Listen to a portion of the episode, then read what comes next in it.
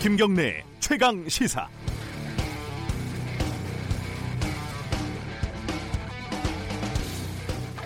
너무 잘 믿는 게 문제입니다. 그 코롱이 만든 세계 최초 골관절염 유전자 치료제인 인보사의 성분이 문제가 있다 이런 뉴스를 보고도 설마 설마 했습니다. 공신력 있는 대기업이 설마 정부와 소비자를 일부러 속였겠냐 이렇게 생각을 했습니다.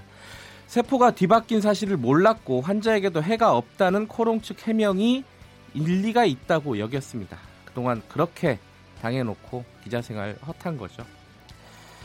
하지만 2017년 식약처의 판매 허가를 받기 전에 세포에 문제가 있다는 실험 결과를 코롱 측이 외부에서 받았다는 사실이 추가로 드러났습니다.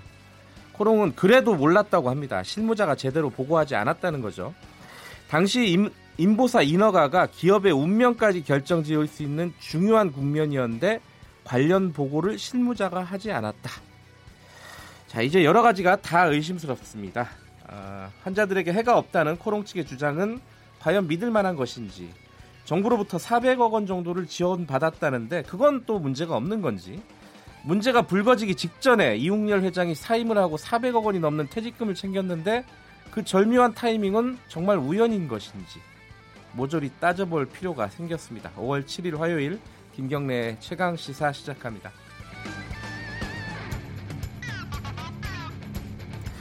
주요 뉴스 브리핑부터 가죠. 고발 뉴스 민동기 기자 나와 있습니다. 안녕하세요. 안녕하십니까. 어제에 이어서 어, 오늘도 보이는 라디오를 하고 있습니다. 계속 어색합니다. 예, 네. 비주얼에 신경을 쓰면서 자, 첫 소식부터 가, 가보도록 하겠습니다. 폼페이오 국무장관이 현지 시각으로 5일 예. 북한의 단거리 발사체가 중장거리나 대륙간 탄도미사일은 아니다 이렇게 강조를 했습니다. 네. 그러니까 북한과 대화를 계속하고 싶다 이런 의사를 밝혔는데요. 아, 폼페이오 장관이 미국의 뭐 방송사들에 잇따라 출연을 해서 아, 이런 얘기를 했습니다. 아, 약속 위반은 아니다라고 평가를 하면서 네. 비핵화 협상을 이어가길 원한다는 뜻을 강조를 했는데요. 아, 북한의 무력 시위를 통한 압박에도 불구하고 대북 제재는 변함이 없을 것이며 다만 대북 인도적 지원은 현 제재 하에서도 가능하다 이렇게 얘기를 했습니다. 네. 폼페이오 장관은 군사적 긴장 고조가 아니라 외교적인 해법에 주력하겠다는 뜻을 거듭 밝힌 것으로 보이는데요. 네. 한미 양국은 9일과 10일 이 스티븐 비건 미 국무부 대북 특별 대표 방한 때 북한 발사체 문제와 북미 대화 재개 방안을 집중적으로 협의할 것으로 보입니다. 좀 논란이 있죠. 미사일인지 아닌지 그 미사일 같은데 왜 미사일이라고 얘기 안 하는지 뭐 그렇습니다. 여러 가지 논란이 있는데 그 2부에서 정세균 전 통일부 장관 연결해서 자세하게 짚어보겠습니다. 어, 경, 검찰 쪽에 뭐라고 할까요? 이거 항명이라고 해야 되나요? 아니면 뭐 갈등이라고 해야 되나요? 이게 네. 지금 어떻게 되고 있습니까? 조국 청와대 민정수석이 문무일 총장 그 발언에 대한 입장을 네. 어제 처음으로 밝혔습니다. 아, 페이스북에 이제 글을 하나 썼는데요. 문무일 검찰총장의 우려 역시 경청되어야 한다 이렇게 얘기를 했습니다. 네. 아, 그러니까 패스트 트랙에 오른 검경 수사권 조정안은 입법 과정에서 일정한 수정 보완이 있을 것이고 네. 최종적 선택은 입법자의 몫이고 검찰이건 경찰이건 청와대건 이건 존중해야 한다 이렇게 강조를 했는데요. 수사권 조정안이 법제화되면 경찰의 1차 수사 종결권이 부여기, 부여가 되기 때문에 경찰 권력이 비대해진다는 우려가 있다. 네. 검사의 사후 통제 방안은 마련돼 있지만 우려는 깔끔히 해소돼야 한다. 이렇게도 얘기를 했습니다. 그러니까 문무일 총장의 검찰 불만을 좀 무마하려는 그런 의도가 있는 것 같고요. 네. 향후 입법 과정에서 수정 보완의 여지가 있기 때문에 검찰 역시 논의에 적극 참여해야 한다. 이런 취지도 포함이 된 것 같습니다. 이것도 이제 행간을 좀 잘 읽어야 될 사안인 것 같은데. 그렇습니다. 예, 2부에서 역시 좀 자세히 짚어보겠습니다. 자, 서울대 로스쿨 신입생을 따져봤더니 무려 93%가 스카이 출신이다. 정확히 예. 93.4%가 예. 서울대, 연세대, 고려대 졸업생인 것으로 드러났습니다. 아, 뭐 거의 다였다는 그런 얘기고요. 현상이 좀 심하군요. 그렇습니다. 사법 시험 준비생 모임이 전국 21개 로스쿨의 2019년도 신입생 출신 대학 자료를 분석을 했는데요. 이른바 스카이 대학 출신이 전체의 48.7%로 나타났습니다. 예. 네. 연세대는 93.2%, 고려대는 97.6%가 서울 소재대학 출신이었는데요. 14개 로스쿨이 공개한 신입생들의 나이는 31세 이하가 84.4%로 가장 많았습니다. 음. 특히 서울 지역 로스쿨은 31세 이하 신입생이 98.5%에 달했는데요. 25개 로스쿨 가운데 경희대, 중앙대, 건국대, 인하대 로스쿨은 신입생 출신 대학과 나이 공개를 모두 거부를 했습니다.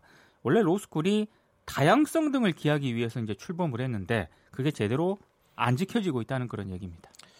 이게 뭐 하루 한 해 두 해에 해결될 문제는 아닌 것 같은데 그렇습니다. 어쨌든 쏠림 현상이 여전히 심하다. 네.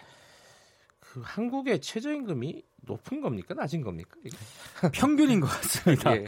전경영 산하 한국경제연구원이 최근 한국의 최저임금이 OECD 회원국 가운데 최고 수준이다라고 발표를 했는데요. 네. 근데 이 발표를 반박하는 보고서가 나왔습니다.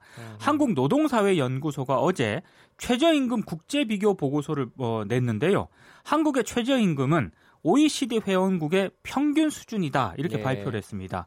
한국의 평균 임금 대비 최저임금 비율도 2017년 41.4%로 OECD 평균 41.1%와 유사하다고 밝혔는데요. 네. 그러면 전경련 산하 그 연구원하고 한국노동사회연구소가 왜 이렇게 차이가 나느냐? 누구 말이 맞나? 예. 한국노동사회연구소가 최저임금을 평균임금과 비교를 한 반면에 네. 한국경제연구원은 국민총소득과 비교를 했습니다. 네. 국민총소득 같은 경우에는 임금 노동자 외에도 자영업자의 소득이 포함이 되거든요. 네. 한국은 자영업자 소득이 굉장히 낮은 편이기 때문에 국민 총소득 대비 최저임금 비중이 굉장히 높게 나타납니다. 근데 OECD 공식 통계는 국가별 시간당 최저임금, 평균임금 대비 대- 비율만 제시를 하고 있는데요. 네. 한국경제연구원이 발표한 자료는 OECD 공식 통계에는 없는 그런 지표입니다. 음, 뭐 꼼꼼히 잘 따져서 어느 말이 맞는지 어, 확인하셔야 될 것 같고요. 네.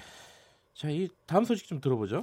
한겨레가 보도한 내용인데요. 네. 한국 국방연구원 간부가 비자금을 조성을 해서 국방부와 기획재정부, 국회, 청와대 인사들에게 향응과 금품을 제공한 혐의로 지난 3월 국무총리실 조사를 받았다고 합니다. 그 한국 국방연구원이요. 그렇습니다. 장모 국방정보체계관리 단장인데요. 예. 직원들에게 지급된 상여금 일부를 걷어가지고 4억 정도의 비자금을 조성한 사실을 총리실이 확인을 했습니다. 예. 네. 사용 내역을 기록한 컴퓨터 파일도 확보를 했는데요. 이 장모 당장은 지난 1일자로 보직 해임이 됐습니다. 근데 파문이 좀 커질 것 같습니다. 예. 장모 전 단장 파일에는요. 국방부 간부, 국회 국방위원회 소속 여야 의원, 청와대 행정관 등에게 향응과 금품을 제공한 내역이 기록이 되어 있었다고 하는데요.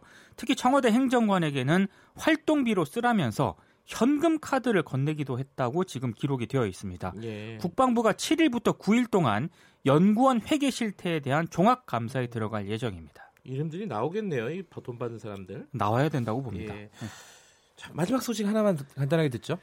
입시 미술계에서 만연한 성폭력 실태를 고발하는 운동이 SNS를 통해 진행이 되고 있는데요. 네. 한 누리꾼이 이걸 이제 인스타그램에 만화로 이제 게재를 했습니다. 아하. 그리고 해시태그를 달았는데 우리는 열아홉입니다. 이런 해시태그를 달았거든요. 네. 직접 만화를 제작을 했는데 입시생들이 24시간 학원에 있다 보니까 원장에게 성폭력 피해를 당하고도 제대로 알릴 수 없다는 게 이제 만화를 그리게 된 동기라고 합니다. 네. 미대 입시를 준비하는 이들을 포함해서 19 입시생만이 처한 취약한 상황을 강조하고 싶었다. 이렇게 얘기를 하고 있습니다. 알겠습니다. 어, 목소리와 외모가 정말 상반되네요. 5484님이 말씀해 주셨는데 민동기 씨를 얘기한 게 아닌가라고 생각을 합니다. 자, 고발뉴스 민동기 기자였습니다. 고맙습니다. 고맙습니다. 김경래 최강 시사 듣고 계신 지금 시각은 7시 34분입니다.